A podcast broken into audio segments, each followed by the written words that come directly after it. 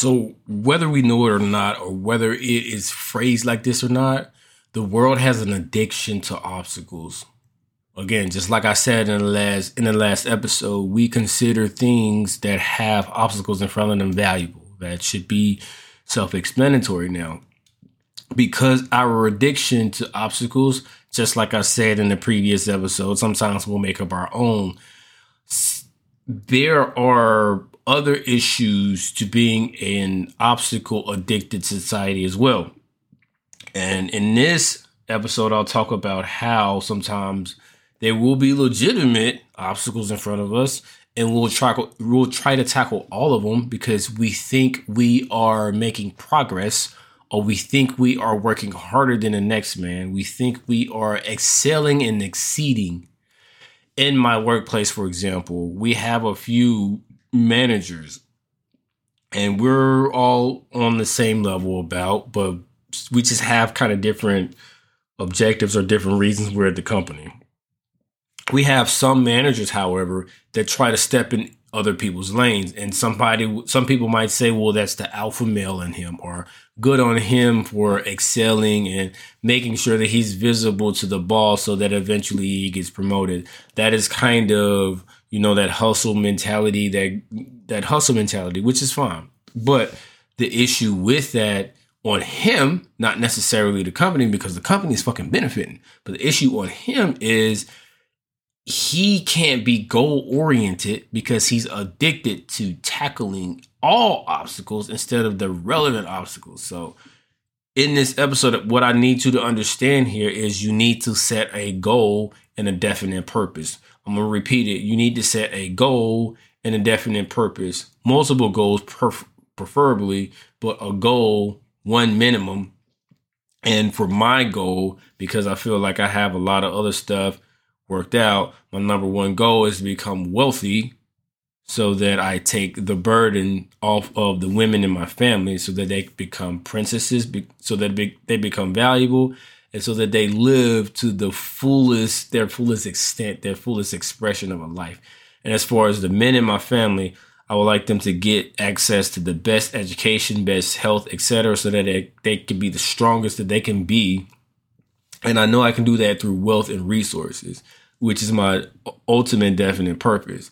And then my goal for getting there is getting away from my employer so that I can make freer money with investments in entrepreneurship and businesses, etc. Just learning that whole field. Now, with that definite purpose and those goals laid out for you, my most valuable obstacles lead in that direction. So if I need to get away from my employer and get to the investment and entrepreneurship full time, an obstacle may be well, I don't have enough savings in my savings account to sustain me as I make the transition. Boom, obstacle but I don't need to run from it. I need to appreciate that. We got it. I already said that in an episode, right? But let's just say I like to relax sometimes after I get home and play a video game, or maybe I like to shoot pool. And uh, let's let's go with the pool reference, for example. And so I go to a bar and I'm playing pool and I get my ass kicked. So I go home and now I'm just hell bent on being better at pool. I'm practicing pool and I'm trying to do all of this shit. I'm trying to really beat these motherfuckers at pool. And so I get good at it. What I've sacrificed in tackling that obstacle is the obstacles that fucking matter. The obstacle of getting away from my employer, learning investments, and and and being a wealthy individual.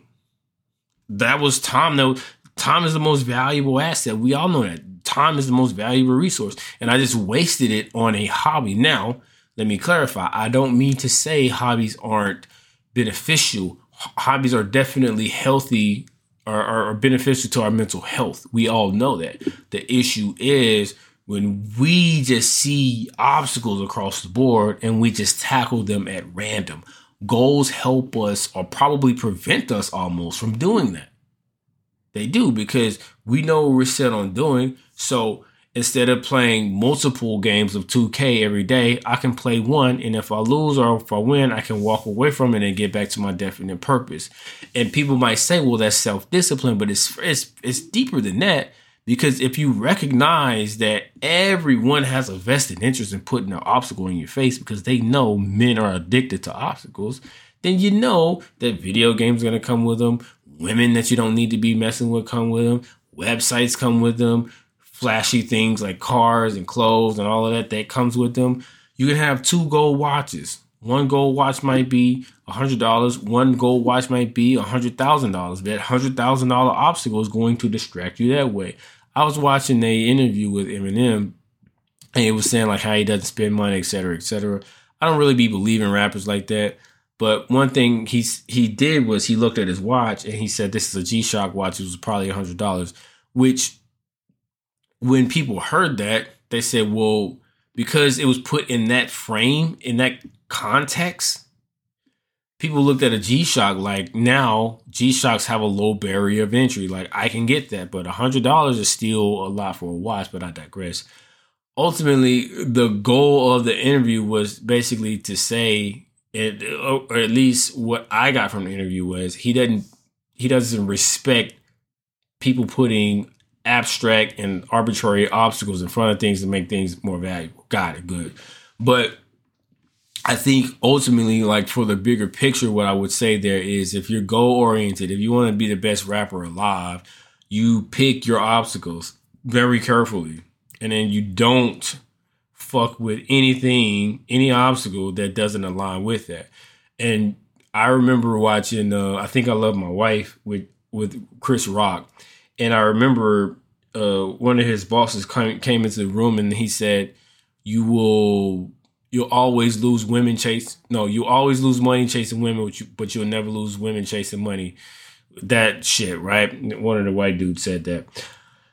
When when he said that, that was profound to a lot of young men, but I think that is a rhetoric. I don't want to call it a rhetoric. That's more of a, a kind of a, a, chorus that's been communicated in hustle, hustle culture for a long time. Like, leave the women alone and get back to your money.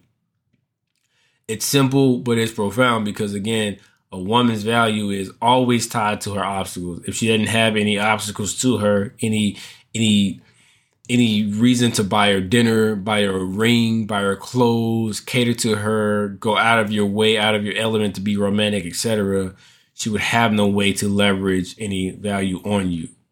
And um, we all know this.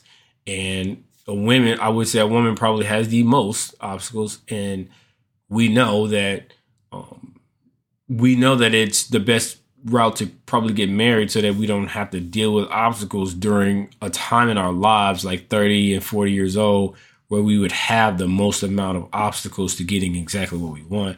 Imagine being, I don't know if you're a single 30 year old or a single 40 year old. I'm not single. If I were single right now at 36 years old, I would definitely be celibate. I would definitely not be having sex. I would definitely not be chasing women because it would be too difficult to keep my mind on both. Like I would do all of this cybersecurity shit and hunting threat actors in the daytime, which is a lot of brain power. And then at night, I would be tackling the infinite obstacles that women have. And so if I were single, I would be goal oriented and I would definitely stay locked in until I set until I hit a, a, a certain number um, of figures in my bank account and I'm thinking in the 10 figures range, so that's a billion dollars, I would be looking toward that before I stopped and started focusing on women. And and again, the reason is you can't they you hear it all the time, you can't have two masters. And each master or you can't have multiple masters, I would say that because you can have more than two. Um I remember there was a time in my life where I want I like to drink alcohol and I wanted to get the best and most expensive scotch. So there I will put a fucking obstacle in my way like, "Oh, I got this blue label Johnnie Walker. The next obstacle in my way is this bigger fucking more expensive scotch. So I got to save more money and manage and things like that and then I have to go around the world and try to find this and I'm putting more and more obstacles in my way and before you know it like I'm out of juice and I can't muster enough energy to tackle my real definite purpose. So set goals, be goal oriented, be definite purpose oriented. You should have a number if your definite purpose is money monetary based. Have a number to where you can say, okay, I'm done it. I'm here. I can stop putting my obstacles in this area and maybe I could put my obstacles more in hobby areas. Again, having hobbies is good and a healthy amount of obstacles in that way is important. But I'm telling you, as American men, as Black American men that are ambitious, we are addicted to obstacles, and we will not know we will not know how to distinguish the difference between an obstacle that's relevant and an obstacle that's not. If you like this episode, please leave me a rating. Please leave me a like.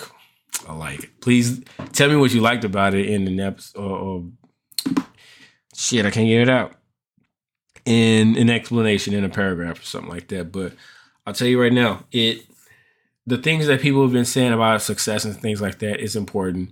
It's not cliched. It's not corny. It's real. Fucking set some goals and put it on your wall. Remind yourself every day and hold yourself accountable.